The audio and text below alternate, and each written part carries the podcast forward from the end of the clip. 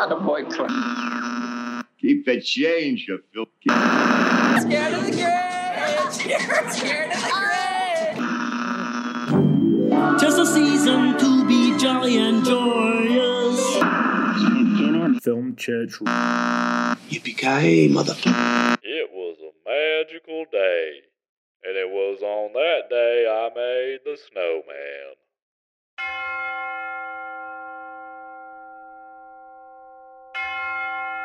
Merry holidays, and welcome to Film Church Radio. It's the podcast that treats cinema as a religion. This is unscripted, as you can tell. Also, it's late, and apologies for that because I don't like that. I don't like to be late for very important dates like Film Church. Um, you are gonna get Lewis, in case you're wondering where he's at. You are gonna get him here in a moment, but what we had to do because uh, our holidays were a little tight this year. Um, I had him send me a clip of his Christmas movie recommendations, and I'm going to give you mine here as well. So I have that audio here ready to play, and uh, let's see what Lewis has to say. Let's let's do it. Let's just why wait? Why stall? Why delay any further at all? So for the picks this year, um, what I've tried to do is I've tried to think about you, Brandon, and what I would want you to watch um, over Christmas. I mean, so the, the I've picked three films, um, and I can definitely talk about more. But the three films I've picked, two of them are tangentially linked to Christmas, um, which is quite good. And the last one is more just um, a film that I think would go down well on Christmas, um, and I think that you should definitely check out. Um, so yeah, I mean, these are the films that I would pick, Brandon, for you to watch. This is how I thought about it when I was thinking about uh, Christmas films to kind of pick or films to pick for the festive season. Um, the first one I spoke about a couple of weeks ago, um, which is Grand Illusion from 1937, directed by Jean Renoir, um, a film that I've only watched quite recently. Um, it, it, does have a scene or um, a handful of scenes basically set around Christmas towards the end of this film, which you know works very well. Um, but in the same vein as It's a Wonderful Life, it's a very affirming film. It's something that you can watch um, around this time and kind of be thankful for what you know the family you've got around you and the and the people that you've you know that you spend your time with and um and that we are you know where we are in life basically i'm always thankful that you know we we don't have wars um, going on that we're sending all our loved ones to, and um, you know I know that's happening in other countries, but I'm always thankful that we're all safe and sound. Um, and Grand Illusion, I think, is a film that kind of can solidify that um, in our mind. Not only does it have a wonderful scene set around Christmas, um, which I think I will be thinking about for a long, long time and kind of go back to this a lot due to that scene. It also has a fantastic performance by von Stroheim as a captain of the um, opposition. Um, von Stroheim is someone that I've become very enamored with this year. I think he's such an interesting character um, and someone that I just want to learn more and more about. Um, so that's kind of that's he's the reason why I watched this in the first place. Um, but there's so much more to it as well. Uh, it's on the Criterion Channel, I believe, at the moment, so it's easy to kind of get a hold of. Um, but I think that if you're looking, viewers as I mean listeners as well, if you're looking for something that is not necessarily, uh, you know, in your face kind of Christmas film, but something that will still give you the same warm feeling, uh, Grand Illusion is definitely that. Um, so I definitely recommend that. Um, I think it's also one of the best. I think it's rated really highly in terms of like the greatest film ever. Um, maybe third or fourth. I'll have to double check that. But yeah, it's um I mean, I don't know what more I can say that hasn't already been said. It's absolutely wonderful. Um so if you do want like I said, if you do want a film that is tangentially Christmas but um has the same life affirming meaning as It's Wonderful Life, uh, Grand Illusion would be great. I think it would make a great double bill. Um so yeah, definitely definitely have a look for that. Um, the next one is again another film that I've discovered this year. Um, a film that has only got um, a few, I think, 2,000, 2,238 people have logged it on Letterboxd, so not a huge amount. Um, and it's going to sound a bit strange, but I know, Brandon, that you love Strangers on the Train, a Hitchcock film. And this is called Lady on a Train from 1945. Um, earlier, when I was talking about Remember the Night, that the um, the Indicator box sets that came out, this was in the latest one, um, in the latest noir kind of box set, and it's one that I watched and I didn't, you know, it was um, it's the first one in the box set, which is always kind of like the stellar, you know, the one to kind of hold up. Um, it stars Deanna Durbin as a amateur sleuth um, who witnesses a murder in an apartment complex in New York while um, on a train, and sets out to um, to solve the mystery. Basically, um, it's set around Christmas. Um, there's really great studio backlot um, locations for some of the city, like covered in snow, which I really, really like. I love the kind of the cozy feeling of, of New York in the winter, um, which it kind of draws on really, really well. Um, there's also Dan Duryea in it as well, who is um, a stonewall of all things noir. So it's great to see him kind of pop up. Um, and it is a good mystery. I guess I don't. I think that you're never really sure who did it, if anyone did it, and why they did it um, until the last act, which is really entertaining. Um, the only slight thing I would say about it is that it does because Deanna Durbin was a big music star, um, and like she was known for kind of singing. There are three moments in this film where it just grinds to a halt so she can do a song and dance. Um, but maybe that's what we want at Christmas, right? I was thinking about it a bit more. I watched this in November, so I was very kind of into the dark aspect. But maybe at Christmas you want that.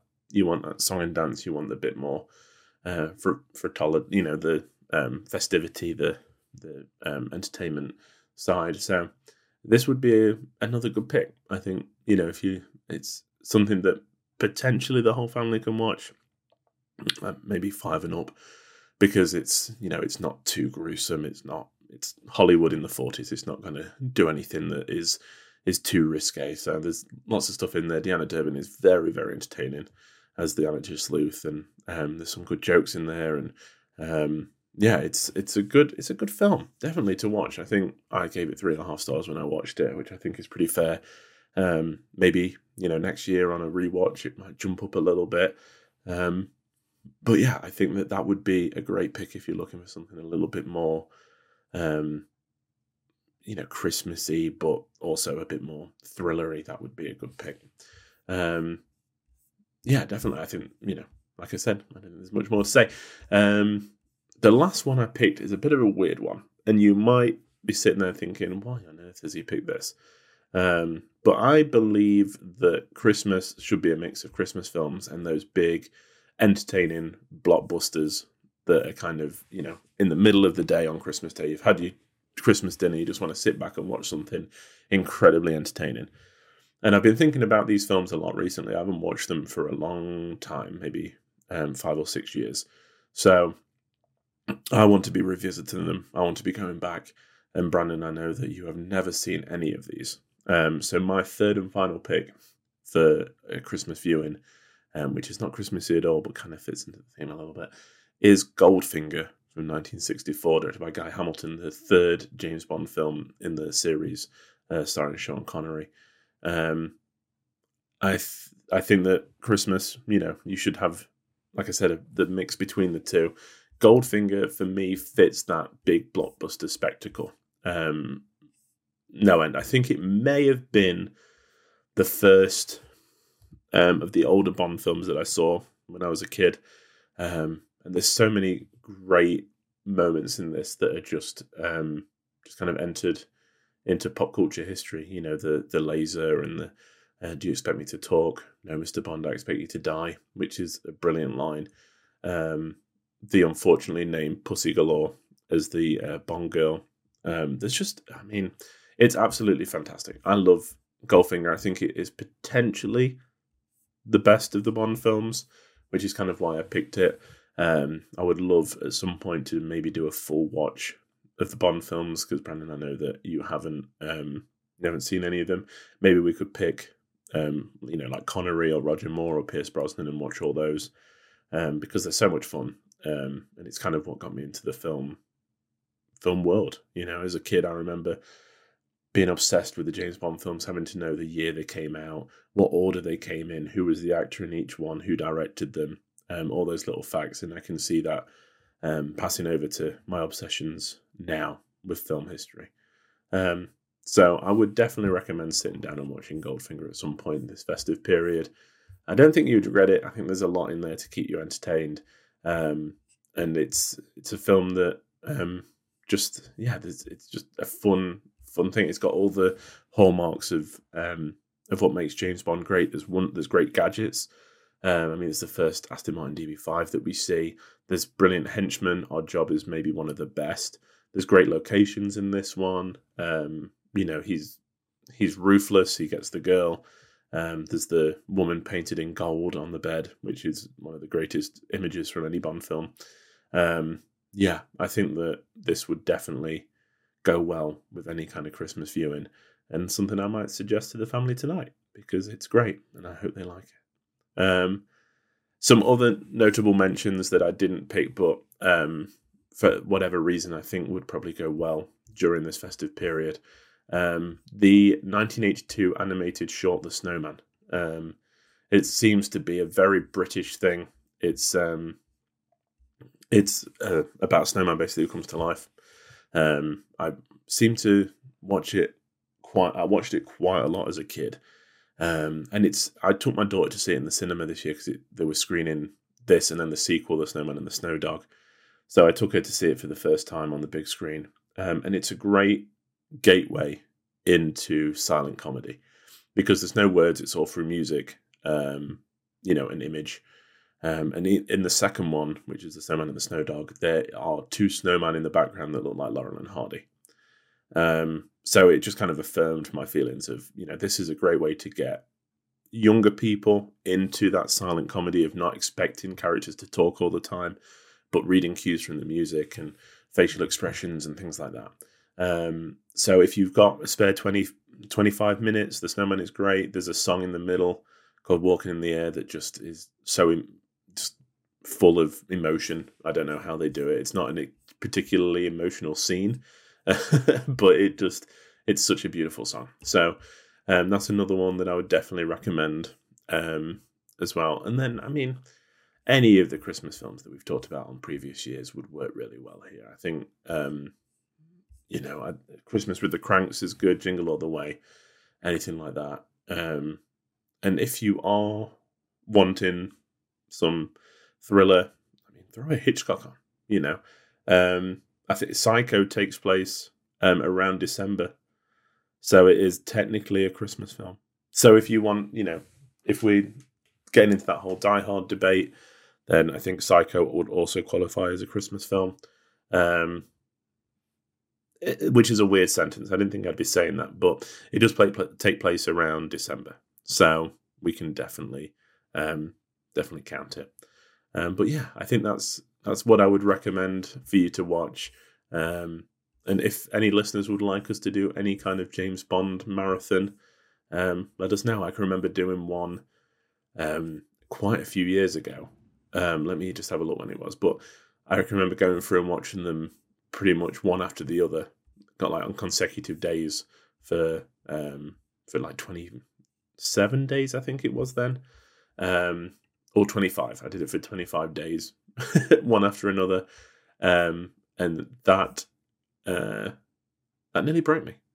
So um, it would be fun to do it again with Brandon because once you get into the the mid Roger Moore years, it gets very entertaining. Um, the films aren't, but the choices made are. It kind of becomes a parody of itself. Um, Austin Powers without Austin Powers, basically. Um, but yeah, um, yeah, that was that was it. Oh my god. Those were some awesome picks, Lewis. Thank you. Uh, you do know me very well. Uh, Lady on a Train sounds amazing. Well, all these movies sound amazing. I mean, Grand Illusion, that's been on my list for a while. I know that I need to see it. You know, it's one of those things that, um, you know, you can't avoid it if you're a cinema lover. Um, and I haven't been trying to avoid it. It's just I haven't gotten around to seeing it. So hearing it described that way, though, uh, does make me want to watch it right away, and I might do that. But Lady on the Train, that that is the most interesting to me at the moment. Um, I just looked it up on IMDb, and the little trailer that plays uh, at the beginning it says "Sex marks the spot," which is amazing. I mean, 1945. What marketing? What advertising? Uh, incredible. I'm hooked. Um, and James Bond, I it's not that I haven't seen any James Bond movies. I have seen some James Bond movies to clarify. Um, I'm pretty sure that I've seen GoldenEye and I've played the GoldenEye N64 game um as well as uh, what was the other one? Uh, the world. I think the world is not enough. I'm pretty sure that's a that's a James Bond, Pierce Brosnan movie and game. uh, but screw that game. That game was hard. Uh, um, but yeah, I mean, Goldfinger. I have not seen. I have seen Doctor No, uh, but Goldfinger sounds like a good a good place to start again with James Bond. Um, and I would love to do a marathon with you sometime. Um, so let's put that on the old sketch. Um, and the Snowman, I have not heard of this animated short, but I will watch it. It does look like it's um, it's about 25 minutes, which is not bad. I was just thinking the other day, the Frosty the Snowman film is not my favorite of the Christmas holiday films. So um, maybe I should give another Snowman a chance. But yeah, um, thank you for your Christmas picks, Lewis. I will say to those listening, um, if you're looking for, obviously, like these could be recommendations for uh, people to watch around the holidays, or if you know a film person and you're trying to figure out a gift to get them, maybe these would be some good gifts. Uh, which is what my recommendations are because I have a very large family and for this Christmas we did White Elephant. Um, I'm pretty sure everybody knows what that is. It's basically where uh, you just buy one gift. Everybody buys one gift. Um, could be for anyone. You put them all under the tree, and then um, everybody goes in order and opens a gift. And um, you can either open a gift or steal someone's gift. I'm not going to explain all the rules to you, but basically, my family is very large, so it's would be very expensive to get everyone a gift. So we we've been doing White Elephant for the last few years. And what I decided to do this year, uh, the price limit was around fifty dollars, and I bought four movies. Um, and I wasn't sure. I tried to be a little diverse, you know, in the types of movies because some people I mean, people's tastes in movies are very different, right? So much like Lewis and thinking about me and what I would want to watch around the holidays, I thought about myself as well. and what I would want to watch around the holidays and movies I like, but I did try to be diverse in terms of uh well, I'll just tell you what what the movies are and then you'll understand what I mean. So oh, and well, before I get into the movies, I was very excited that the person who ended up with these four this this four uh, movie collection um, was my youngest brother Brady. Who is around 15. I believe he's 15 years old. Um, I'm not a bad brother because I, I can't remember his age. I have 10 siblings in case um, p- other people listening might not know. Uh, and their ages change every year. So I'm pretty sure he's 15, which is a great age to get into physical media collecting. I will say that. So I was excited that he uh, he ended up with these movies. So, first one on the list, favorite movie of all time, Bernie from 2011. Uh, I've talked about it lots of times on the show. I even talked about it last week because I rewatched it recently. I bought it on Blu ray. It's like $11 on Amazon. You got no excuse not to get this one. Um, stars Jack Black, directed by Richard Linklater, one of the greatest filmmakers of all time. There is a Christmas tree in it, so there you go. But um, you know, it, it it's like a it's sort of a mystery thriller comedy. Uh and it's such a good fun watch. Um amazing performances. And it's not it's not so uh adult that like younger kids couldn't watch it. I mean, obviously if you're a parent, you've got to decide that for yourself, but you know, there's no nudity or overtly you know i mean most of the adult things that are in there the you know kids wouldn't understand i mean there is i don't want to give anything away it, there's adult themes i'll say that so but there's nothing that would like there's nothing worse than like iron man 3 i'll say that or any superhero movie so superhero movies are much more violent than this. Um, so that was uh, that was on the top of the stack, and then you'll never guess, Lewis. I had Strangers on a Train in there, which, as you said, I do love this movie. Also, only twelve dollars on Amazon on Blu-ray. Um, again, you've got no excuse uh, to pick this one up for those of you listening and put it in that two day or one day delivery. Um, it is uh, a classy. Um, how do I describe this? It is it, it's black and white. It's classy. It's fun. It's original. It uh, it is it is the perfect movie to convince someone that old movies are just as good, if not better, than modern films.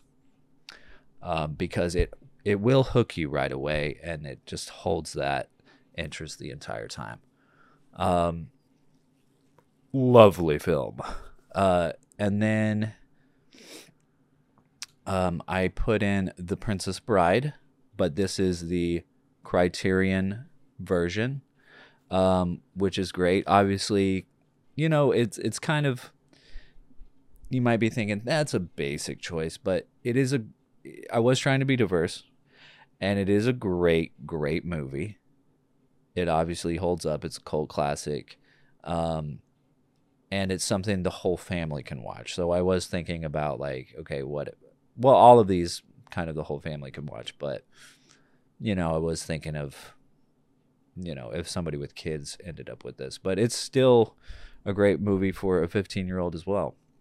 And the version I got was the Criterion uh, Collection edition, which is really cool.